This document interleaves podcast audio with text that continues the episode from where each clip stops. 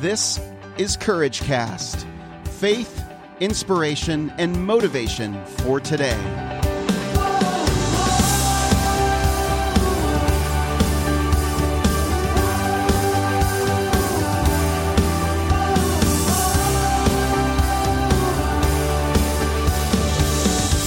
Hey, everybody in the courageous community. This is Eric Nordoff, and you're listening to another episode of the Courage Cast. Well, hey, today I want to talk about um, someone that has inspired me. Uh, his name is Carson Wentz. Carson Wentz is the quarterback for the Philadelphia Eagles. And uh, this week, uh, last week, I guess, uh, he.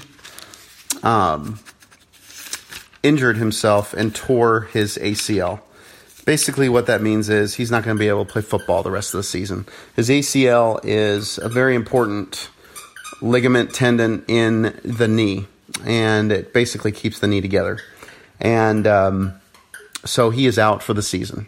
And um, uh, you know the usual thoughts and prayers, and and you know people, of course, will you know, uh, fans of the Philadelphia Eagles are are discouraged because they've been having like the best season this year, and um, Carson Wentz has been a big part of that. The quarterback is a big part of the offense, a big part of the team, and uh, obviously uh, that's very discouraging. Fans are just upset. I know if somebody on the Titans that was a key player uh, was out, I would be incredibly upset. I would be distraught and uh, I certainly understand how fans would feel.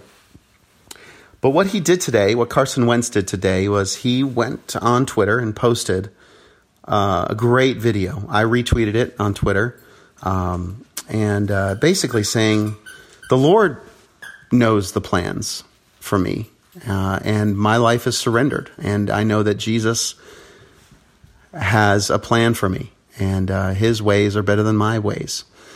Uh, as much as it's incredibly discouraging for me, um, I am. I trust that he has a better plan for me. His plan is always the best, and basically, very inspiring message to. Uh, very different than Tim Tebow. I remember when Tim Tebow, he was made fun of for the you know for his outspoken faith.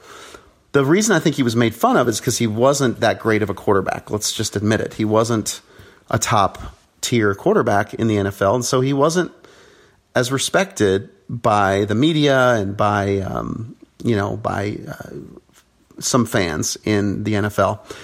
But Carson Wentz doesn't seem to be getting that kind of feedback. Maybe he doesn't make such an outward. He does verbally speak about his faith, but he doesn't make such an outward proclamation. There are other quarterbacks that I have huge respect for as well that do that in the NFL. But Russell Wilson of the Seattle Seahawks and um, I'm also thinking of the quarterback for, um, well, uh, the quarterback for the Redskins is pretty outspoken. A quarterback for the Raiders is very outspoken. And uh, so there's lots of leaders that are strong Christians, but Carson Wentz is definitely right up there, and he's probably one of the most elite young quarterbacks, next generation quarterbacks. And so it was going to be a pretty exciting year to see all these new quarterbacks uh, coming of age. Um, you know, Deshaun Watson from the Houston Texans is, was another one. But it was not to be.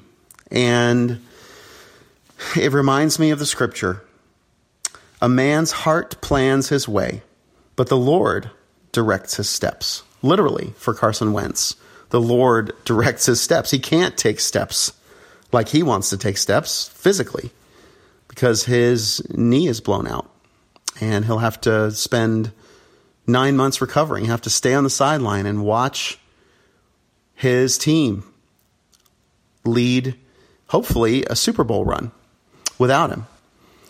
They may not make it there because he's not going to be on the field. So um, there's a lot of lessons, a lot of questions, a lot of why me kind of things that, that I'm sure he is battling.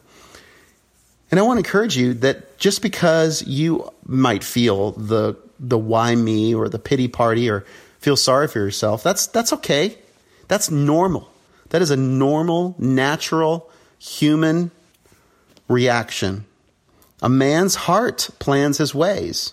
You see things differently. You see things happening and going right for you. You see going to the Super Bowl. You see winning multiple Super Bowls. Why do you, why do other quarterbacks why do other quarterbacks get this kind of opportunity and I don't? That's what he's probably thinking. And that's natural. But what I love is that he says, "But I'm surrendering to Jesus. I'm surrendered to Jesus. I'm a man of faith and I trust that he has a, a plan for me." and there is a, a, reason for this to happen. And what there's not a better way to look at life that to ultimately come down to the peace of knowing that my life is surrendered and I'm trusting Him. Because the Lord directs your steps. I want the Lord directing my steps. Ultimately, I do. Even though I try to take the reins, and I try to direct my own steps. I, try, I make plans. I see things happening differently. This happens all the time, every single day to each and every one of us. Even though I would like things to go one way, ultimately, the Lord directs our steps. And it's important to look at why things are happening from a spiritual perspective, why things are happening from a deeper perspective and process that. Pray that through. Try to see things from our Heavenly Father's perspective, who loves us so much. He knows what's best for us, just like you know what's best for your children. Not even actually. You might think what's best for your children, but our Heavenly Father knows what's best for our children, even better than us. So just trust Him. If you're going through a difficult time, if you're going through a time where you just like, you're wondering, why me? Why me? Why does this have to happen to me? Why does this always happen to me? Well, try to slow down and think about and pray about and ask God, what do you want me to learn from this? I am surrendered to you no matter what happens to me. No matter how I want things to go, I'm surrendered to you, God. And, and listen to his answer.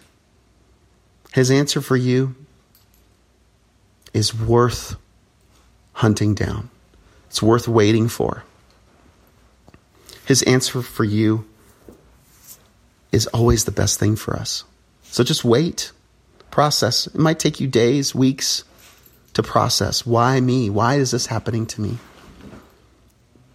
When you get your eyes off of what your own plan is and you realize that the Lord directs your steps, then new possibilities, new opportunities open up for you. I know for one thing that is that is a good thing. Whatever he's doing in you is a good thing. It's always a good thing. It doesn't always feel good. Sometimes it's painful. Sometimes it's hurtful. Sometimes it feels downright wrong.